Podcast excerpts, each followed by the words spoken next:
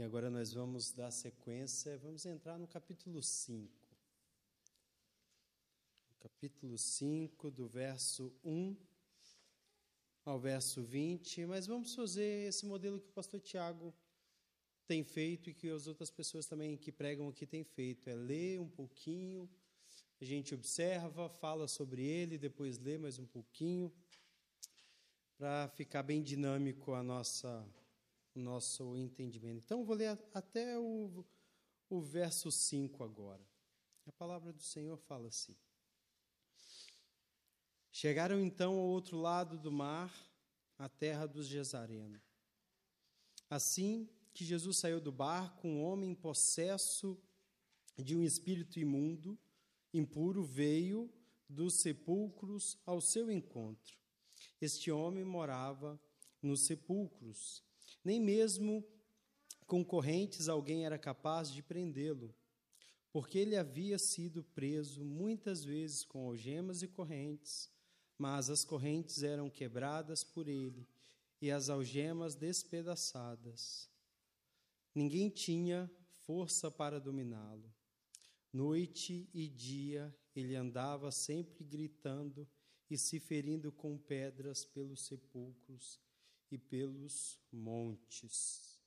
O sermão que eu vos quero pregar essa tarde, queridos, chama-se A Presença de Jesus. Neste tão célebre encontro entre Jesus e não somente os endemoniados, mas também aquele que vem a ser depois o ex-endemoniado e também os porqueiros donos dos porcos. A presença de Jesus é apocalíptica. Inevitavelmente, todos terão que comparecer à presença de Jesus em algum dia. E essa presença depois que consumada pelo próprio Cristo, ela nos leva à presença de outras pessoas. E tudo isso mediado por Cristo, que não somente nos coloca nessa posição de agora enviados, mas também Ele que nos dá força, capacidade para fazer tudo isso. E queremos orar agora para que o Senhor nos direcione nesse tempo. Querido Deus, nós te louvamos por esse dia, Pai. Te louvamos, ó Deus, porque o fato de estarmos aqui é porque anelamos, ó Deus, a tua presença, Pai. Desejamos a tua presença. E sabemos, ó Deus, que ela não é natural para a gente. Temos dificuldade, temos pecado e temos tantas outras coisas, ó Deus, que nos enreda ao ponto, ó Deus, de às vezes não desejar a tua presença.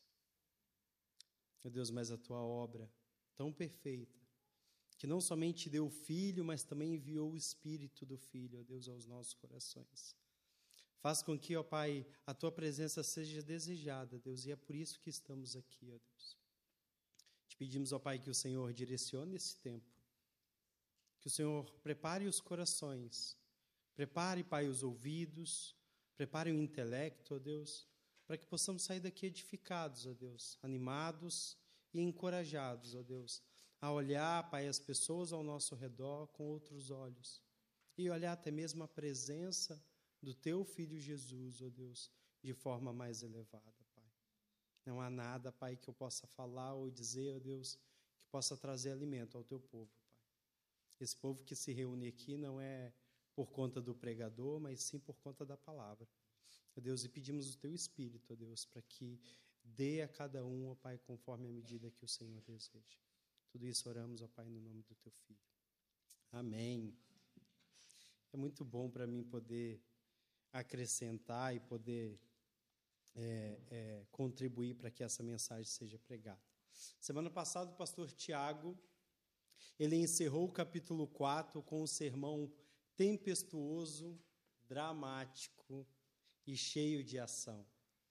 O acordar de Jesus para os discípulos foi uma eucatástrofe diante de um evento cheio de medo. Neste poderoso encontro, nós vemos que Jesus demonstra a sua autoridade sobre as coisas visíveis, isso sobre o mar, sobre o lago, podemos assim dizer, sobre os ventos, sobre a tempestade.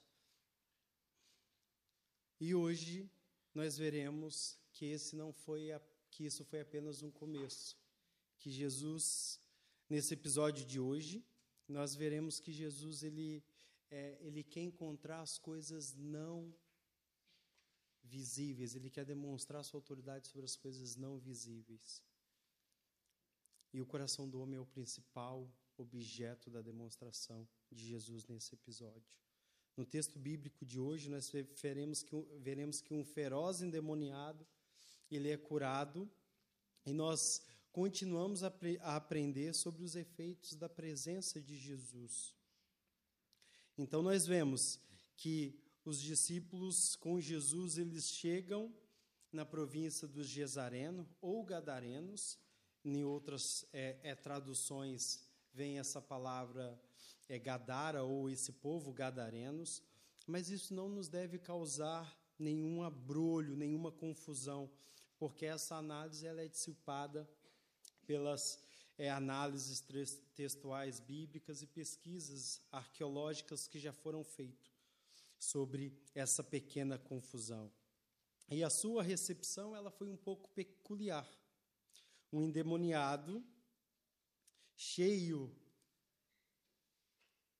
de vontade de encontrar o pai, ele corre ao encontro dele para ter um encontro que mudará o rumo desse homem. E este facto não é, é, é, traz, ele deve trazer para a gente algumas discussões sobre quem é esse homem. Alguns, em Mateus 28, é, 8, 28, cita que haviam dois endemoniados.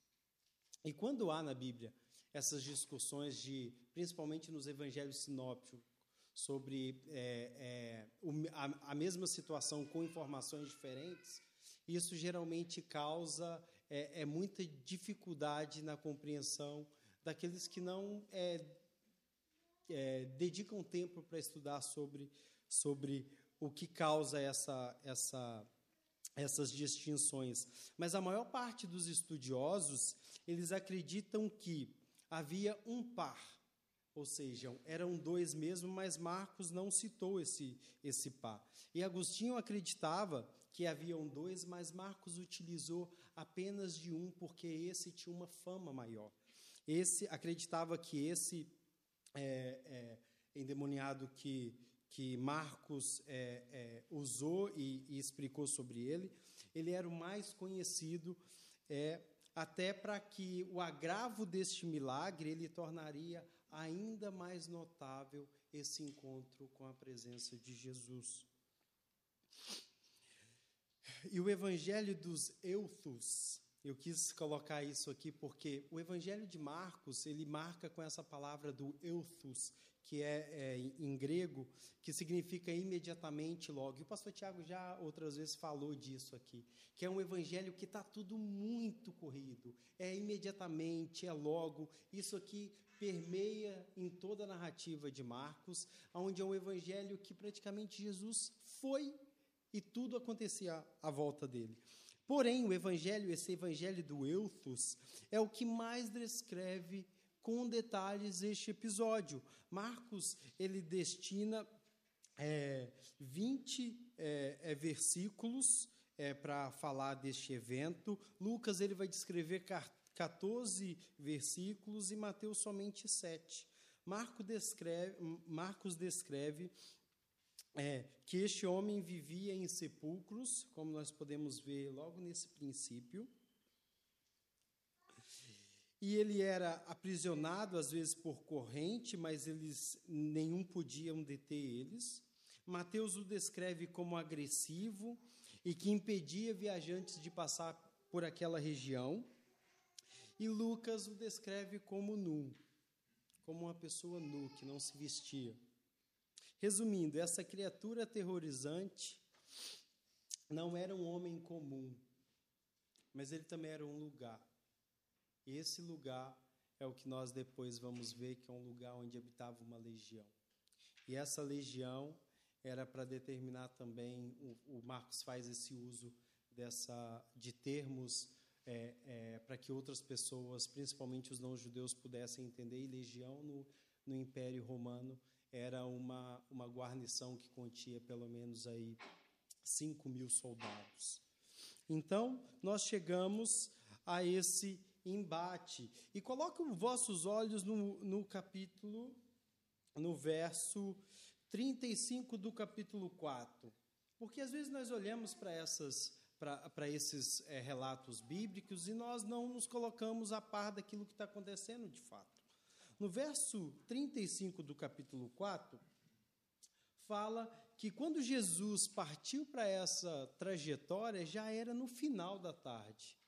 Tudo indica esse mar, aspas, lago, que eu falo, é, ele tinha mais ou menos 18 quilômetros de, de largura. Então, de barquinho, diante de uma tempestade, os discípulos chegaram já ao anoitecer deste lado. Tudo isso que nós estamos falando e nós estamos observando se passou à noite, meus irmãos. Agora, imaginem vocês aí, nessa situação, onde vocês chegam a um lugar que era um lugar deserto, e vem um maluco desse correndo atrás de vocês. Ao anoitecer, se for durante o dia, pessoa ainda está segura, é durante o dia. Mas ao anoitecer, isso é loucura. E é disso que nós está falando. Esse encontro foi um encontro louco. E nós precisamos é, é, é, é observar que essa situação ela se torna sombria, macabra. E um maluco cheio de brutalidade correndo em direção de Jesus e seus discípulos, e os relatos, e, é, é, tanto em Mateus, Marcos e Lucas, eles não falam da reação que os discípulos tiveram. Meus irmãos, nem um só pio eles dão. Nem um piozinho.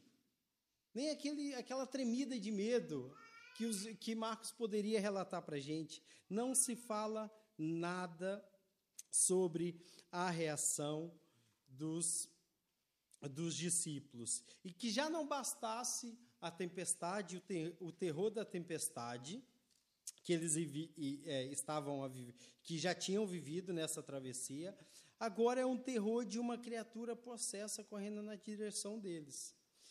E que para o bem deles, é por isso que eu falei dessa eucatástrofe. Essa aproximação resultaria em um momento de demonstração da autoridade de Jesus sobre os espíritos imundos, seguida de uma adoração. A adoração aqui, meus irmãos, ela não precedeu a demonstração de autoridade de Jesus.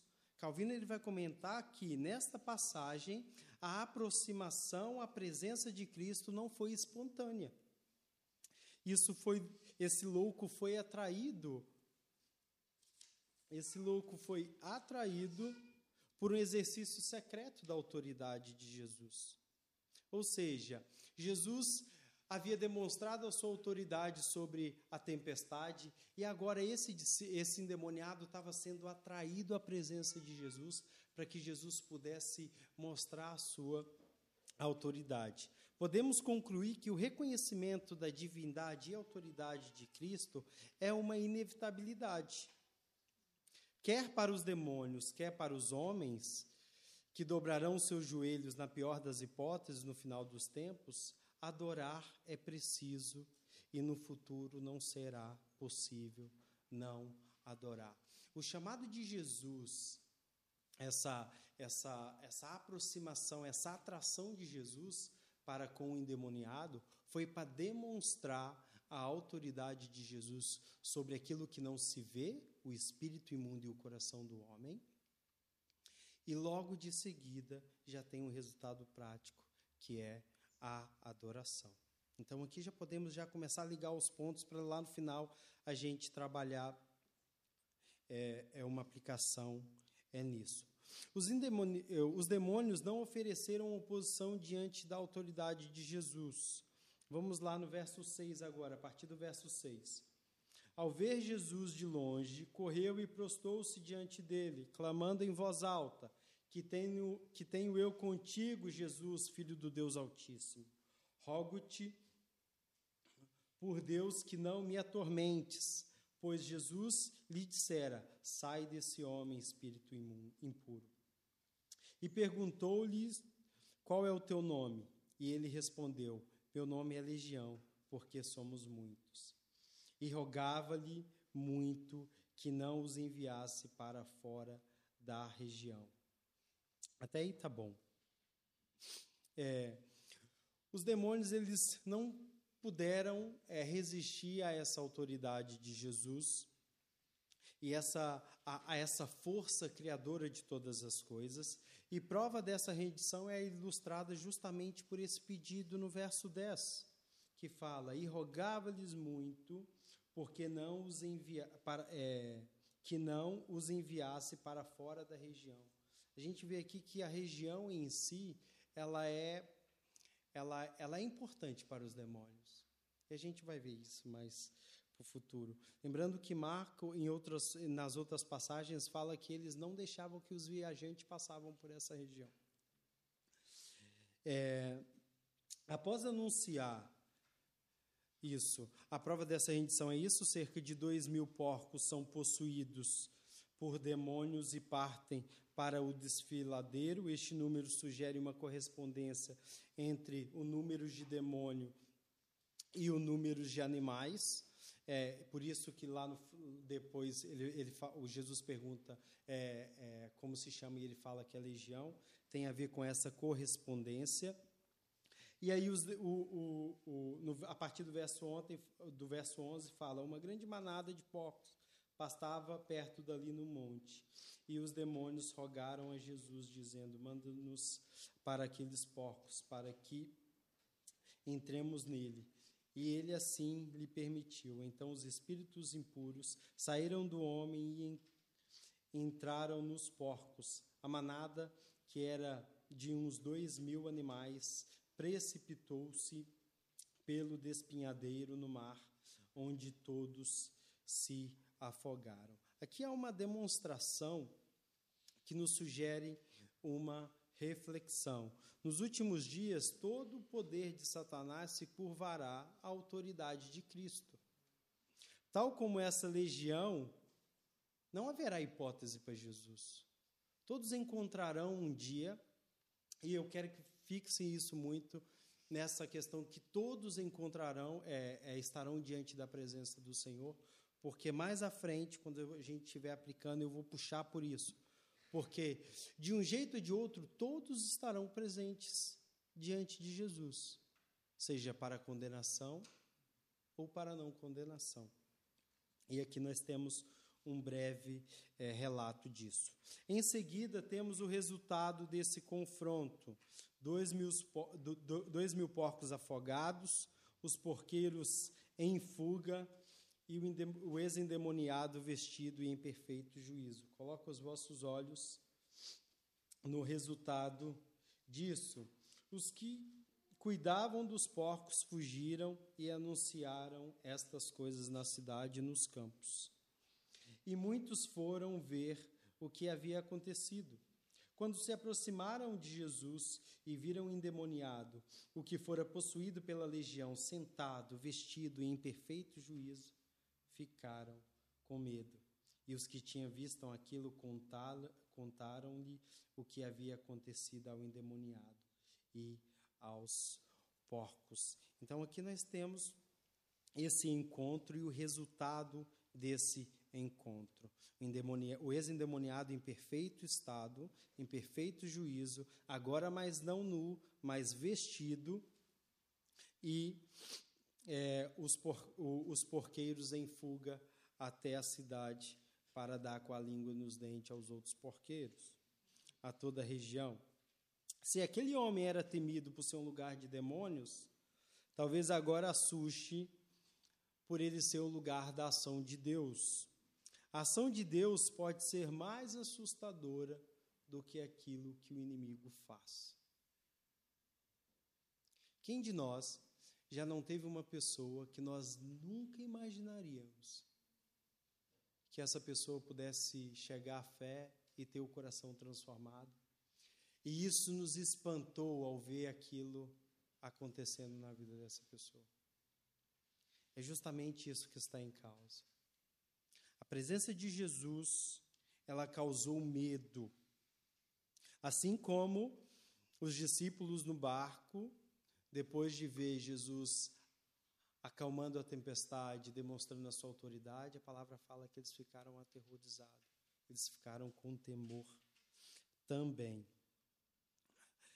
Marcos e Lucas, e aqui eu quero trabalhar essa questão porque há uma reação dos, é, é, é, do, do povo ao chegar e ver aquele homem, aquele homem em perfeito estado. Há uma reação e essa reação precisa ser examinada, que ela é também um ponto da nossa aplicação. Fala assim: então eles começaram a rogar a Jesus que se retirasse do seu território. Quando Jesus entrou no barco, o homem também foi acompanhar Jesus. Só esses dois. A reação desse povo, do povo que ali agora testemunhara que o, endemoniado teve a sua vida transformada, eles ficaram com tanto temor que é, é, eles pediram para que Jesus foi embora. E uma aplicação a gente já tem, que é, é, é o, o, o fator econômico pode sim ter determinado, e isso é fato, pode sim ter determinado que eles expulsassem Jesus. Mas eu quero agora trabalhar uma outra coisinha também, porque é mais nessa questão espiritual que eu quero é, é, é, é sugerir algo. É, Marcos e também Lucas sugerem uma causa mais elevada no sentido de não somente a financeira, eles sugerem uma outra causa. O facto de terem sido tomados de medo. O uso do verbo rogar, como vocês podem ver no verso 17, sugere que o fator for, não fosse apenas material. É, se assim fosse, eles teriam simplesmente expulsado Jesus. Assim como Jesus, é, quando entra no templo, ele não roga para que as pessoas saiam do templo. Ele expulsava as pessoas do templo. Então, aqui, esse é, é, uso do verbo rogar nos sugere que há uma coisa a mais, e essa coisa a mais é, é, é, é, nos sugere que eles não suportavam a presença divina de Jesus no meio deles. E aí, quando você vai estudar a, a, a, quando você vai estudar aonde aquele povo, aquela localidade é, primeiro só pra, por terem porcos como um fato econômico, isso já sugere que eles eram, olhados para os judeus com outros olhos. Os judeus não cultivavam esse tipo de economia. Então, aqui, é, o que me parece, e eu quero puxar mais por esse lado é, da presença divina, que eles não poderiam suportar a presença de um ser divino diante deles. O Evangelho, ele faz isso conosco. Há pessoas que não suportam a presença do Evangelho quando ele é exposto para elas. Mas nós não podemos negar esse fator econômico que os pode ter levado a expulsar Jesus também, porque é, a ação de Deus arruinou-lhes a sua economia. E, o, e no caminho de partida, o endemoniado suplica para que Jesus pudesse levá-lo, é, para que pudesse deixar ir consigo. Mas Jesus não permite, mas o encarrega de uma missão. Há aqui uma mudança na ordem que Jesus dava a seguir o milagre. Antes o silêncio era exigido, mas agora torna o endemoniado um missionário. Verificamos que quando Jesus regressa a Decápolis em Marcos 7:31, já é bem recebido pelas pessoas que o procurem para que ele pudesse fazer algum tipo de milagre. Isso é um sinal que provavelmente o ministério do endemoniado ele alcançou o seu sucesso. E como nós podemos aplicar este texto à nossa vida? E aqui tem três fatores que nós poderíamos ver. O primeiro é do a presença dos demônios, né? A presença de Jesus diante dos demônios. A segunda é a presença dos de Jesus diante dos donos do porco, dos porcos. E a terceira é diante do ex-endemoniado. E cada, uma, e cada um desses ângulos também pode contribuir para aplicar algo à nossa vida.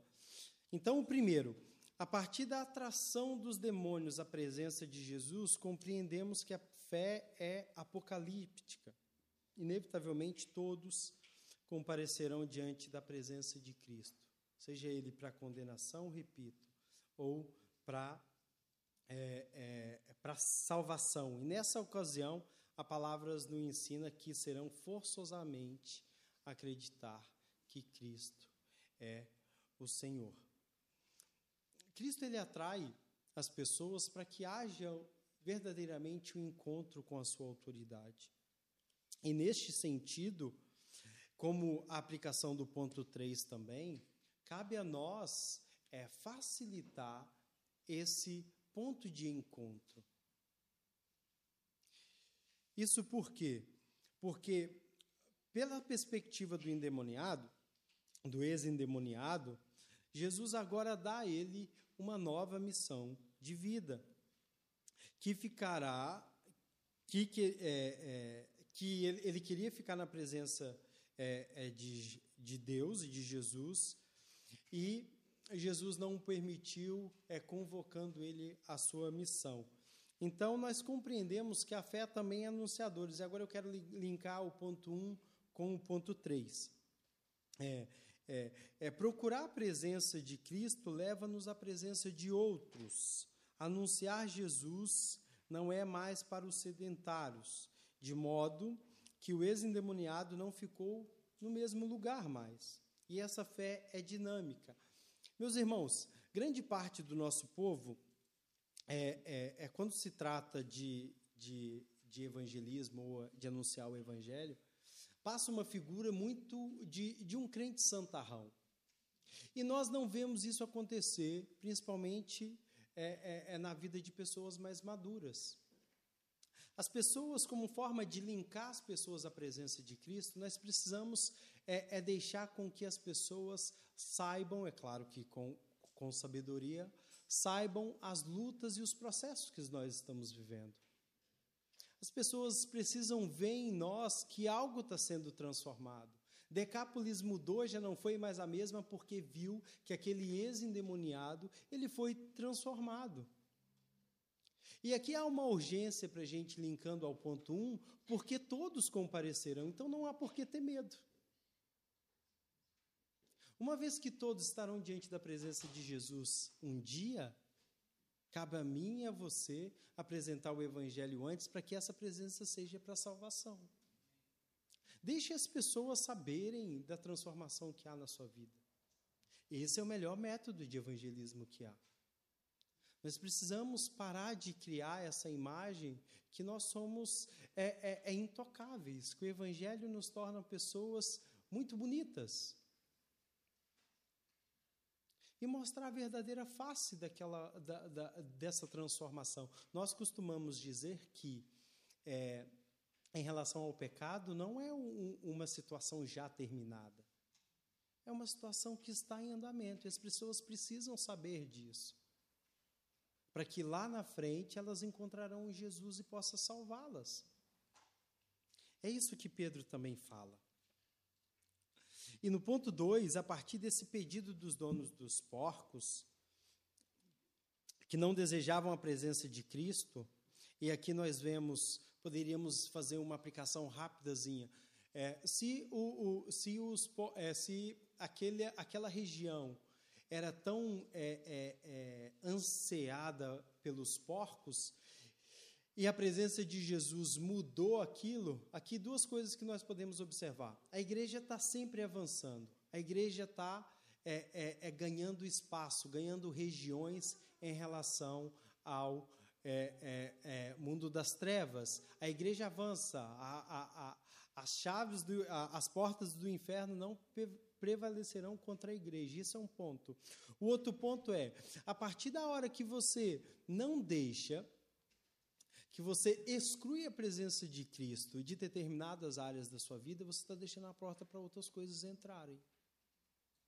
E a gente precisa é, é, é colocar os olhos é, no lugar correto e deixar com que Deus assuma o seu papel todo na nossa vida. É o homem todo, o evangelho todo para o homem todo. E não há nada, o evangelho por si só, ele é um escândalo. E aqui outra coisa que nós poderíamos é, é, é, é observar é, se o evangelho já é um escândalo, se Cristo fala que, que quando ele viesse, é, as coisas não seriam mais a mesma, iria causar algumas divisões, né? Se, se isso já, o evangelho em si, a mensagem em si já é um escândalo, nós não devemos escandalizar também com a forma como nós nos procedemos.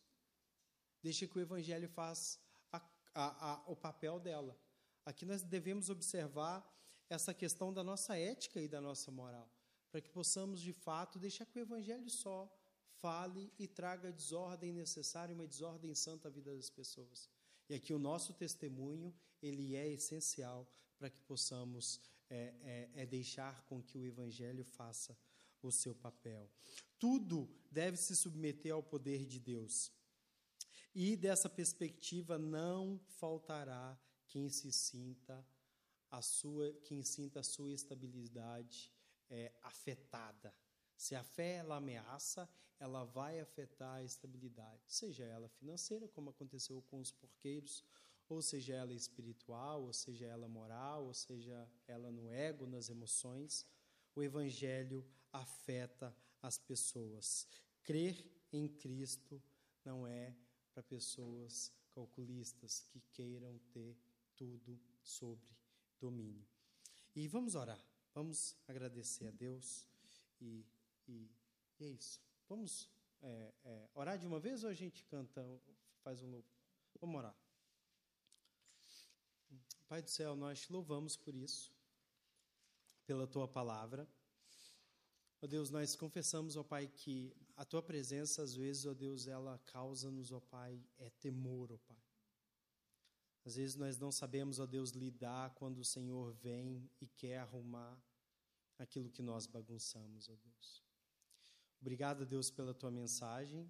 Obrigado pela entrega do teu filho na cruz. Aquele madeiro, ó Pai, ele é tão pedagógico para a gente. Obrigado, Deus, por isso, Deus.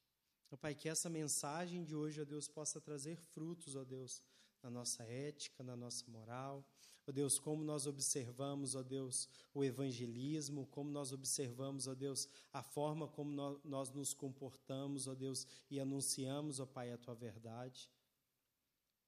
Ó Deus, fala-nos ao nosso coração durante a semana, ó Deus, para que essa mensagem ela gere frutos, ó Pai, diários em nós, ó Deus.